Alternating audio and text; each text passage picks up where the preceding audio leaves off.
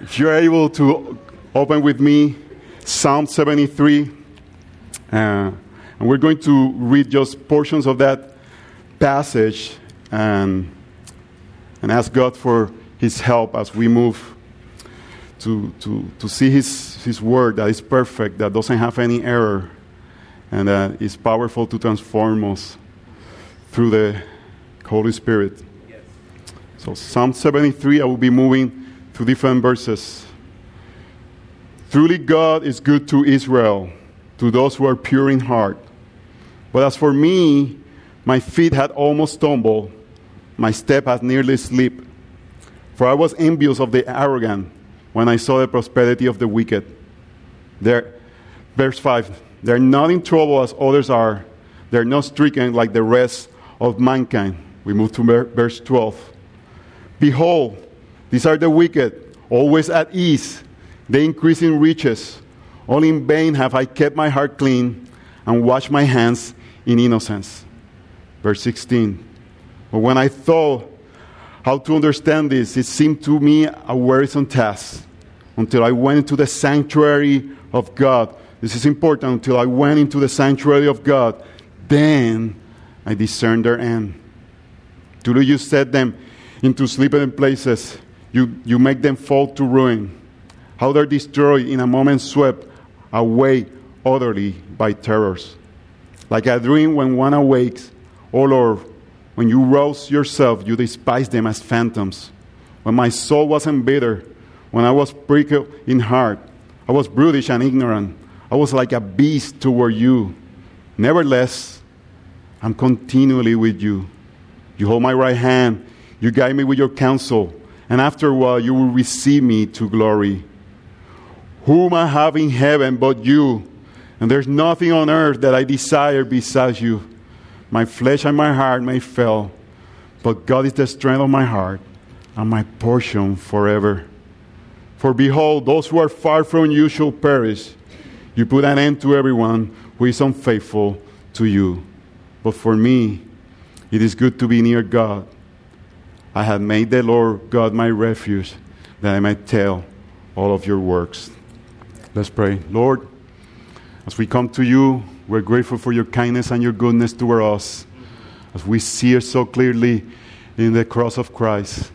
And I pray that your Holy Spirit will be filling me so I'm, able, I'm, I'm about to preach your word, and you will be able to fill the congregation so they can receive your word and be transformed by it, Lord. Lord, use the mean of the proclamation of your word to encourage your church and to save people. In your name we pray.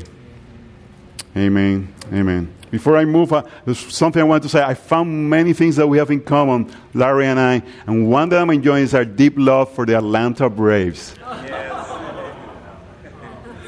My friend Marco Antonio, I know, is, is, is not liking that one. I, grew up watching boxing. In Puerto Rico, we don't play soccer. Everybody's like, How's your? I don't play soccer. I've never played soccer in my life. Marcelo is laughing about that. Uh, uh, we play baseball, basketball, and boxing. Yeah, we are violent culture in Puerto Rico. And since I was like four years old, my dad took me to boxing uh, matches, and I was able to see some of the greatest uh, boxers in, in, the history of, of, boxing. And, you know, I just have these sweet memories of my dad and me going to the boxing matches and seeing the blood and the broken jaws as I was growing up. And the one thing you learn as you are seeing a boxing match is that the, the most devastating punch is not the hardest one, it's the one that you don't see coming. Yeah. You know, the best boxers are the ones that they can like move in a certain way that you think is, they may going to throw a left and they throw a right. And you don't see that coming, and it hits you like a truck. And you are like stunned, dizzy, you don't know what's going on you're saying, can, can, you, can you please look at the, at the license plate of whatever hit me? Sometimes suffering can feel like that. Yes. It comes out of nowhere. You're not expecting it. It comes in, in, in a way, in a form, in a shape that is like that punch that you didn't see coming. And it stuns you. You are dizzy. your thoughts are like moving around your head. You, you don't know what to think. You don't know how to react. You are like in, in, in a cloud. Suffering can come in many ways. It can be the diagnosis of cancer or a sickness that you were not expecting. It can be a rebellious child when he becomes an adolescent. It can be difficulties in relationship. It can be financial hardship. It can be problems at your church. And sometimes when we are hit by suffering, we forget about everything and we become centered in ourselves. Everything become about us and we just start thinking about ourselves and our world is rock Your mind is consumed by this situation. You wake up and you think about this, you go to bed and you think about this, and in the middle of sleeping, you're thinking about it. Seems like everywhere you go, all your thoughts or your mind go there. And many times we are tempted to think if God is good, how is this happening to me? How is this happening to us? And this psalm that we read portions of it is about this type of suffering. Because many times when we're in the midst of suffering, we start comparing ourselves to others. And we say, if I'm be your servant, God, how the wicked is prospering, how they're, they're doing well. And it seems like everything that I try to do is just hard. Why? Why am I suffering? And I hope that Psalm 73 will help us see that in the midst of our suffering, God is good. That in the midst of our suffering, God is good. Because in the presence of God, we experience God's goodness. In the presence of God, we experience God's goodness. God has revealed Himself, and He has revealed to us that He is good. Many times, suffering shows us that we need to be desperate for God and His presence so we can experience His goodness. So, in the presence of God, we experience God's goodness. Point number one God goodness. Point number one God goodness. Verse 1 Truly, God is good to Israel, to those who are pure in heart. In heart. You have to see, this psalm, he will spend about 15 verses telling us how his suffering and the weekend is prospering. He's going to spend like 15 verses saying. And, and if somebody just start telling you that, you tend to go around him and say, yeah, it's true, you know, life is hard, you know, poor you, you know, people are doing well and you're doing bad. But before he goes there, before he starts telling us how he's suffering and the wicked is prospering, he wants to, to give us one truth to guide us through that.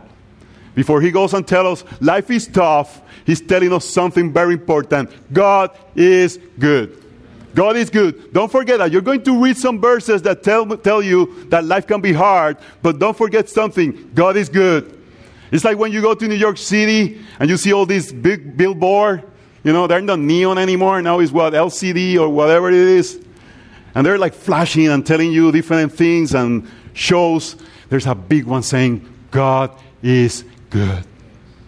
Amen. So this psalmist, before he start pouring his heart about his hard situation, he wants to remember us. Truly, God is good. And he said, God is good to who? To Israel. We are Israel. To his church. He is good to us. And as uh, Larry was pray, praying before, maybe you come here in the midst of suffering. Either can be sickness, it can be a relational trial. But remember something God is good. And the reason sometimes we doubt that God is good is because of the way we measure His goodness. We measure His goodness based on our circumstances and not based on what He has revealed in His Word to us. He had told us He's good, and we believe Him because He's good. He's a good God. The problem is we think It's funny because we reform people, we tend to say, man, those, uh, those prosperity gospel people. But in the midst of suffering, we become prosperity gospel. because we think, I shouldn't suffer like this. I shouldn't suffer like this. And it's the same type of thinking. If I've been faithful to God, I shouldn't be going through this. We think and we really believe we're not going to suffer. And that punch comes, and our life is changed, and our thinking is being shaken.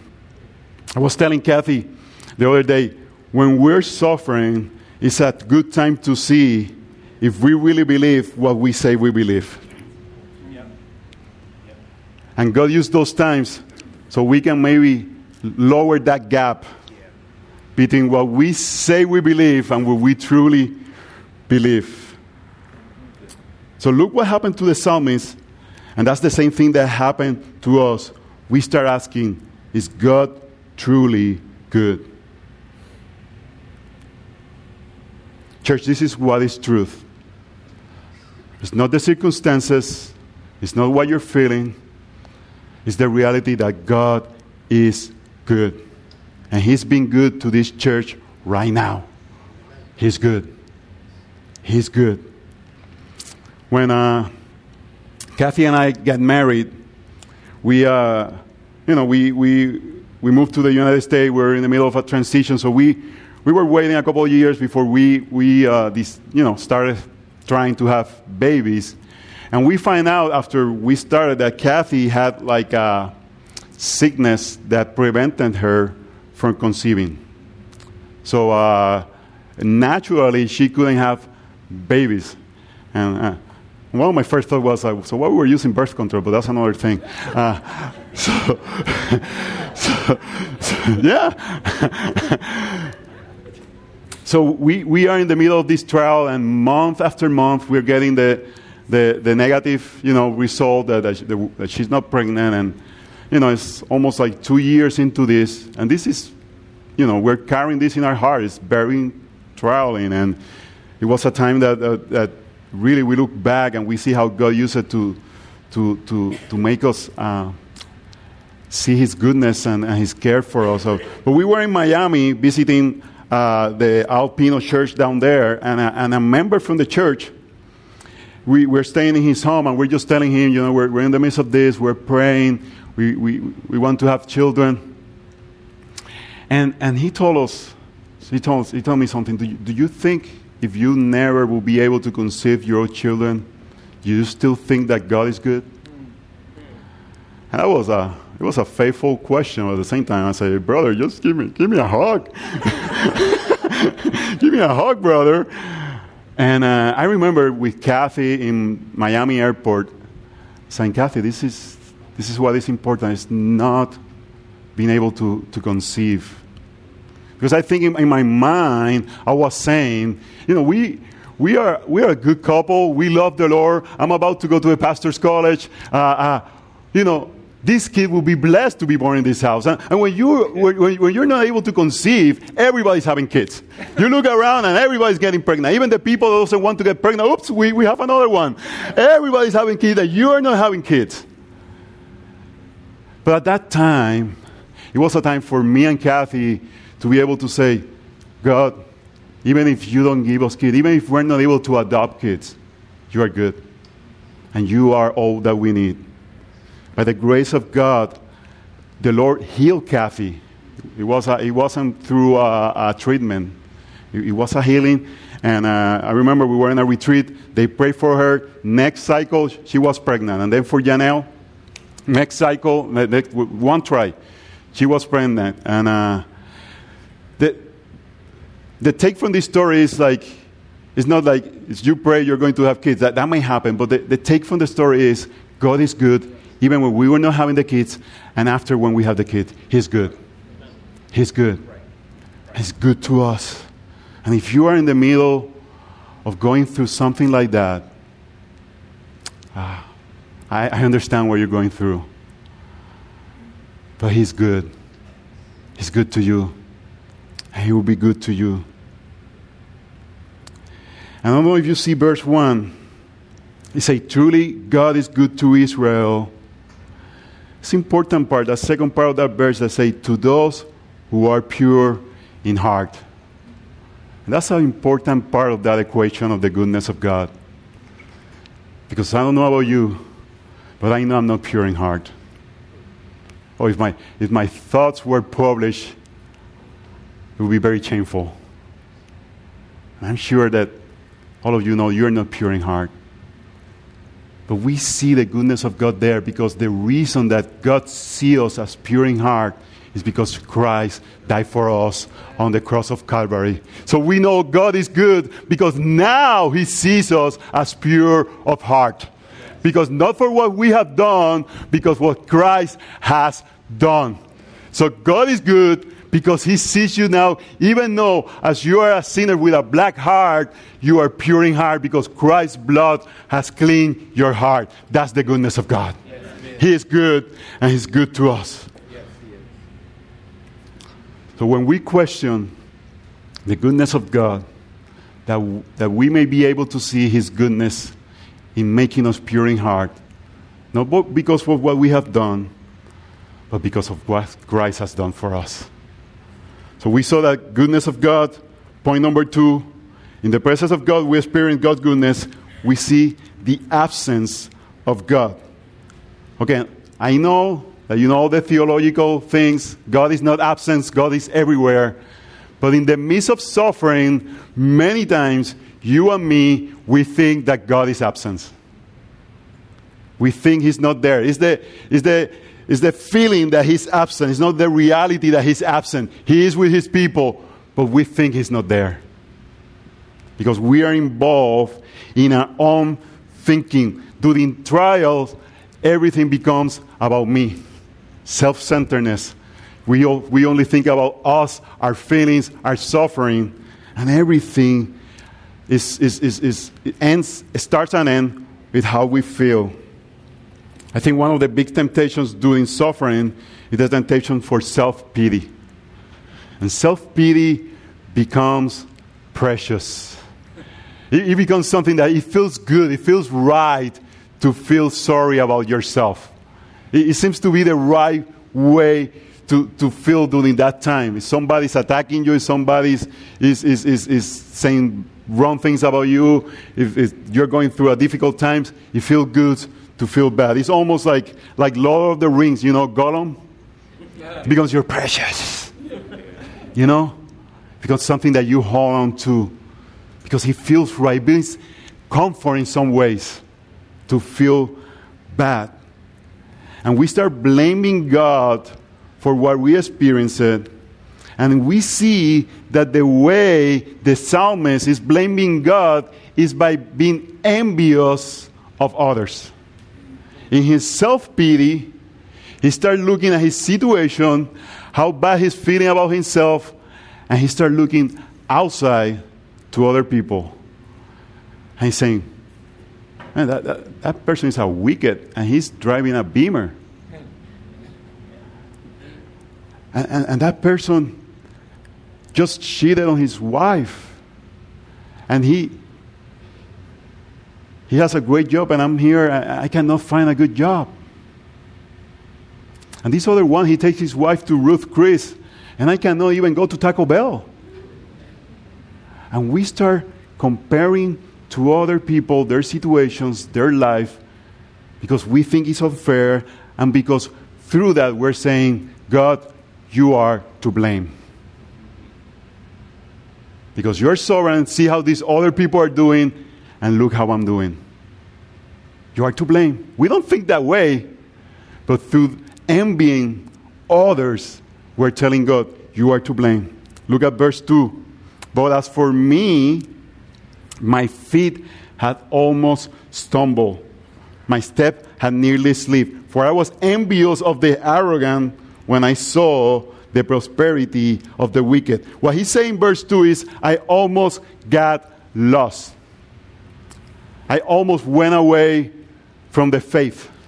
I almost sleep. I, I almost gave up everything because I was in the midst of this suffering. And the reason he almost slept, he, he, he went away, is because he looked around and there was people doing better than him that didn't serve God. So his equation was, I'm suffering, there's others that are not suffering, they're not serving God, so why should I serve God? Why should I continue serving God? If they're doing well and I'm not doing well. You see in verse 3 For I was envious of the arrogant when I saw the prosperity of the wicked. And if we go through all the rest of the verses, he's trying to talk about different ways he's envying the wicked. You see, the problem is not that the wicked prosper. The problem is that we're measuring God's goodness through other people's circumstances and comparing to our circumstances. We have like this measure If they're doing fine. I should be doing better. Trials allow circumstances to dictate, and we're tempted to envy. And which ways would we envy? We couldn't have babies. So we were envying everybody that could have a baby. Maybe your husband does not behave in ways that you would prefer. Maybe you envy other, other wives that have better husbands, or, or you think they have better husbands. Maybe your health, maybe your work situation. Maybe we believe that our church should do better. And we see the Prosperity Gospel Church down the road and say, why they have so many people and why we don't, we don't seem to grow as fast as they do? Sometimes moms, in the midst of parenting, they can envy other kids and their behaviors. Or maybe situations of and maybe a mom that has to work and a mom that has to stay at home. And we start to envy what other people have because we're blaming God and we think God is not with us. We think He's absent. Verse 13, he said, All in vain have I kept my heart clean and washed my hands in innocence. For all the day long I have been stricken and rebuked every morning. You see what he's saying? Lord, I, I have saved you. I have been kept clean, and I've just been getting rebuke. I've been getting trials. But this is when we don't get the gospel right. He's saying, For what I have done, I should have everything. And he doesn't see that he gets everything because of what Christ has done. He's getting it the other way around. He's saying, You know, I have kept my heart clean. None of us can keep our heart clean. Only Christ can do that for us. The problem is when we serve God for His benefit instead of for what He is. And in the midst of self centeredness, the temptation is to forget the gospel, to forget what Christ has done, to forget the goodness of God, and remembering that He's with us. I deserve better. That's what we say. I deserve better. And we, we forget that we deserve hell. Through this psalm, inspired by God, we will see that in the middle of suffering, we cannot look in ourselves. We cannot look to others. We need to look in another place. Instead of looking at us and then looking at others, we need to look in another place, in a better place. So, in the presence of God, we experience God's goodness. We saw the goodness of God revealed in His Word. We saw the, the, the percep- perception that God is absent. But point number three, we see God's presence. God's presence. The psalmists give us the solution to the situation. Go with me to verse 17. Until I went into the sanctuary of God until I went into the sanctuary of God. Do you see how the, the after this the, the whole psalm shifted direction? He was self centered, he was thinking about himself, he was saying, Poor little me. But something changed, and what changed? He went to the presence of God. And he saw the right perspective. He was looking at him and he was looking at other people, and everything changed when he went to the presence of God. To he went to where God is. You see, many times in the midst of suffering, we put our hope in the wrong things. And I think many times we can say, well, it's, it's not as bad as other people, and that can help. But you're still suffering, you're still in the midst of trial. Uh, and many times, I don't know about you, but for me, many times, it's the temptation to say, okay, we are about to finish this. This is, this is going to end. Last summer, uh, I started running, and I haven't stopped. My wife say I became Forrest Gump. it's like a midlife crisis type of thing. You see, some people buy a convertible. I'm on a pastor's salary. I cannot do that. so I buy running shoes, and I'm running and running and running. And uh, so uh, last last uh, spring, I, I, I, did my first half marathon, and uh, and I've been training. I, I, I'm the kind of person when I do something, I, I go wholehearted, and, and, and, I'm doing very well. So, but one thing is, uh, uh, in this race, there was both a half and a full marathon, and everybody started at the same time. So, so I'm running, and I'm getting to the mile 12, and I'm I'm very tired. It's 13 miles. That's a long distance. Uh, uh and so it's like mile 12, and, and we're coming. It was in Washington, D.C. We went through the monuments, Rock Creek Parkway, and then you go through Howard University. And then you're going down, you see uh, the Capitol, and then you start moving to our RFK Stadium. And you start moving that way. And at mile 12, after mile 12, they divide the half marathoners and the full marathoners. So the half marathoners, you're like maybe half a mile from RFK. You, you know it's there. So you're tired, everything hurts, but you're saying, I'm almost there. I remember there was a girl with like a sign. There's like people doing the race with different signs that are funny and things like that. And she was saying, You're almost there or you're halfway there. I thought, I thought it was so funny. And the people with blue bibs, you know, the bibs, the number, they were going to the half, and the people with red bibs, they were going to the full. And there was like, I think 20,000 people running the race, and only 3,000 was going to run the full. So I'm going, I'm going down to the end, like, see you guys. so they're going like back, they're going actually away from RFK. They're almost there, and they have to go away from RFK toward, uh, the mall, and then they go through Anacostia. I think that's when they start running faster. They want to get away from there. and then b- back to back to RFK, you know. So my, my wife and I, we were in the middle of a situation, and I sent an email to her saying, right now in our house, everything is running. You know, we talk about running, all the illustrations in, in our churches about running. When you preach every Sunday for six years, you're, you don't have any more illustrations. so you just say whatever is on your mind. So appreciate your pastor is doing that, the hard work every week, preaching the gospel and faithfully preaching God's word to you guys. Thank you for doing that uh, to, to, to this congregation. So, so I tell my wife, Kathy, I think we're in mile 12 of this trial. We're almost home. And I was wrong.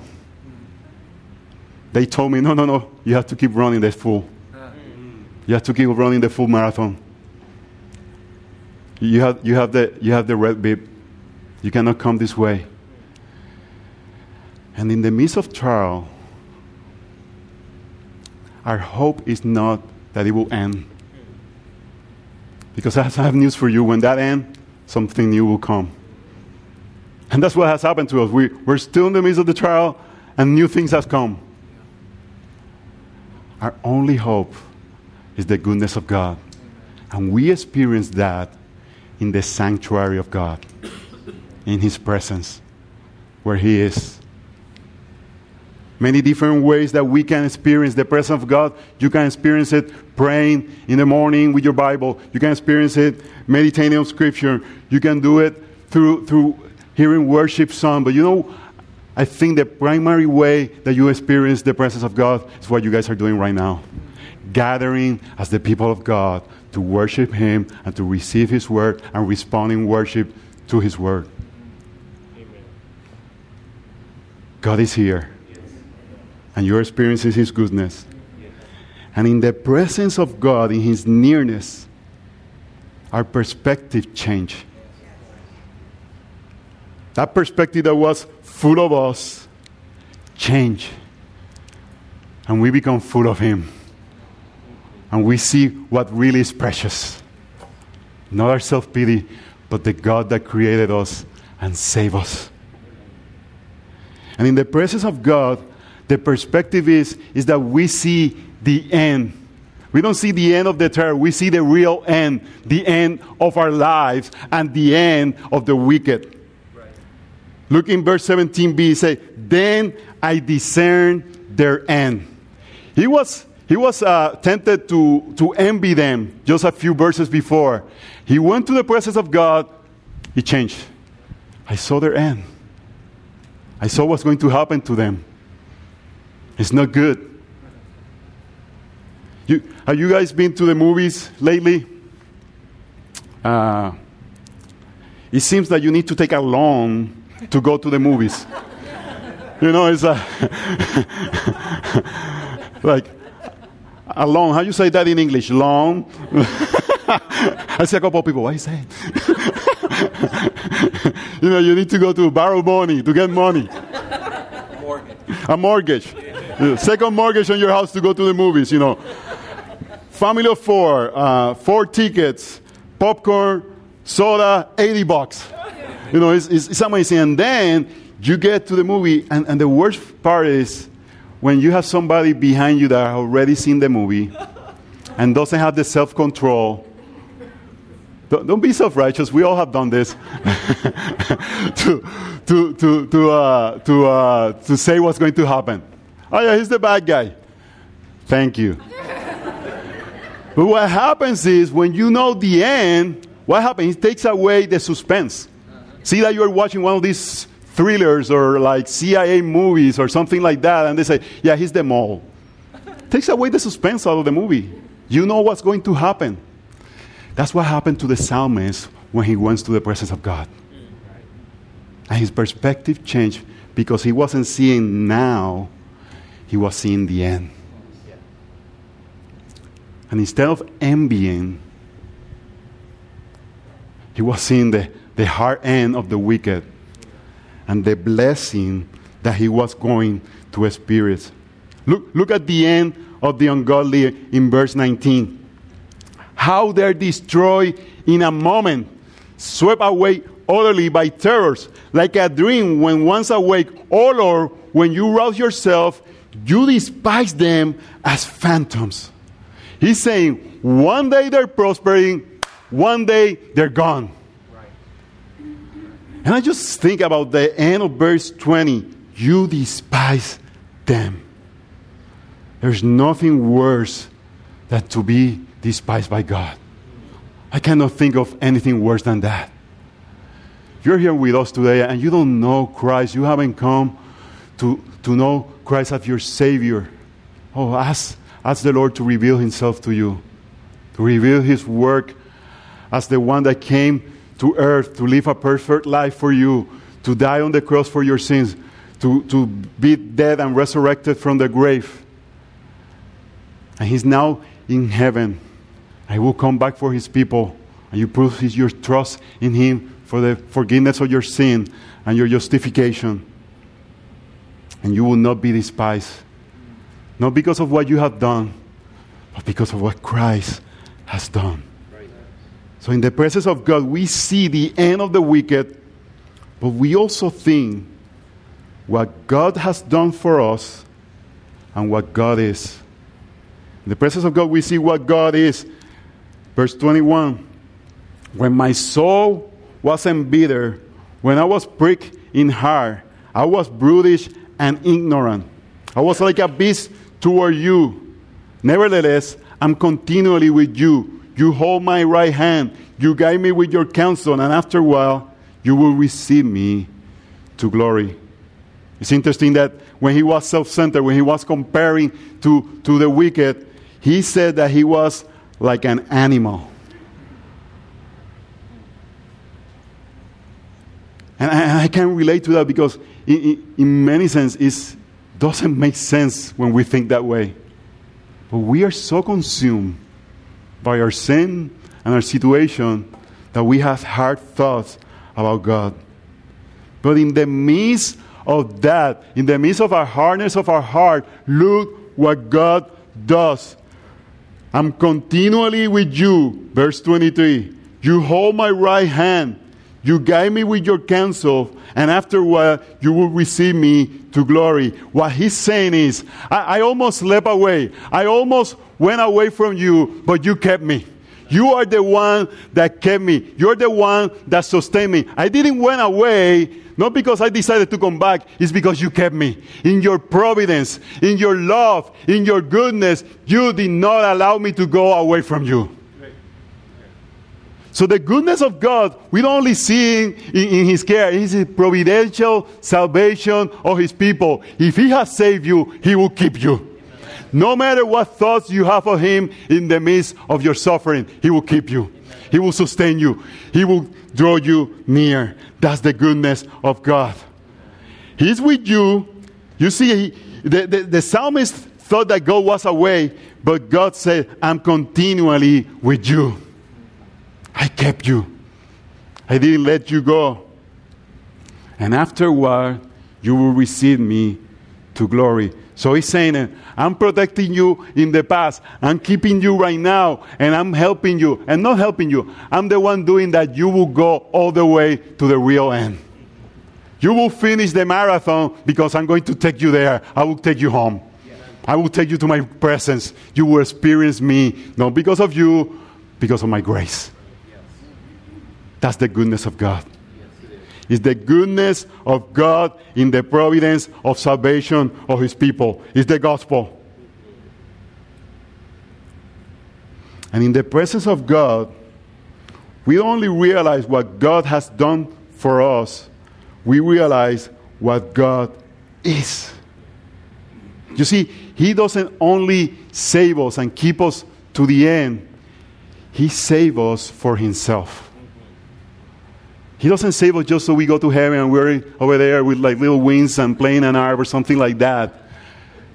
He saved us so that we would experience His goodness forever, His presence forever.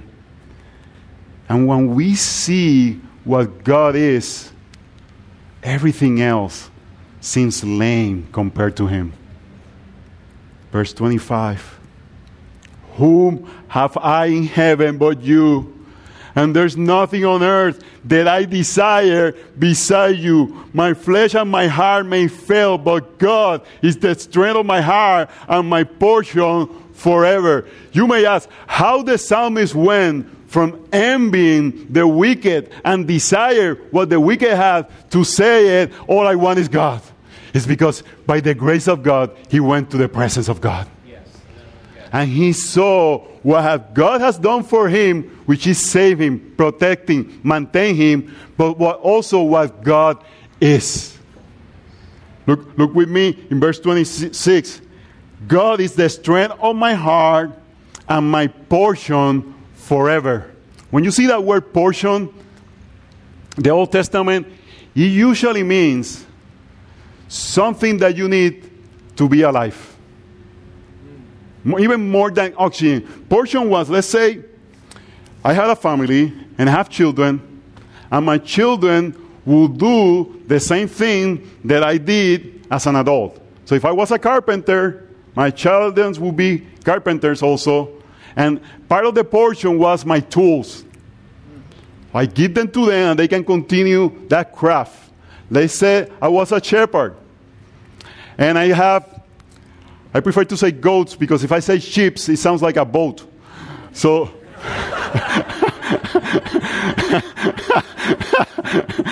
Let's say I have goats.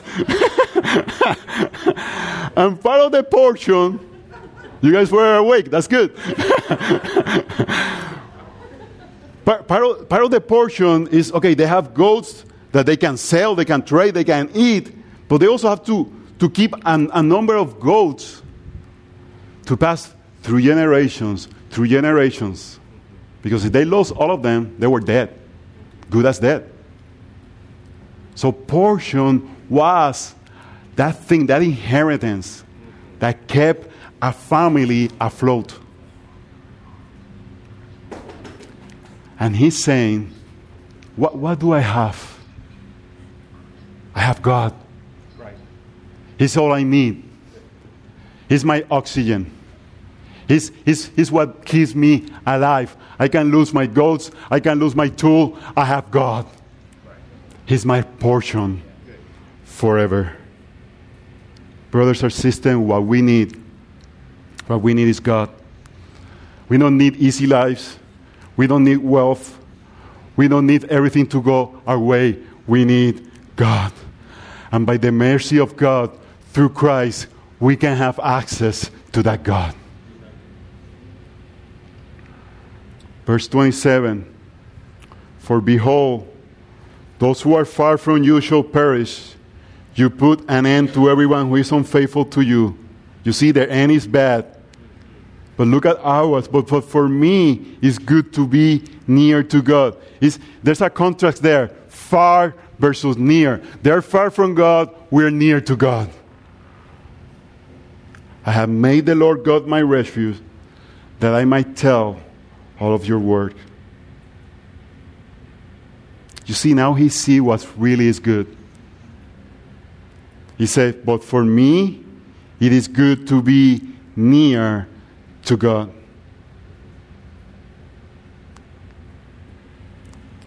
So, in the midst of suffering, and if you're suffering, it is real. Maybe you can, you can say somebody else is, is suffering more than me. No, your suffering is real. Maybe it's the difficulty of separation of friendships.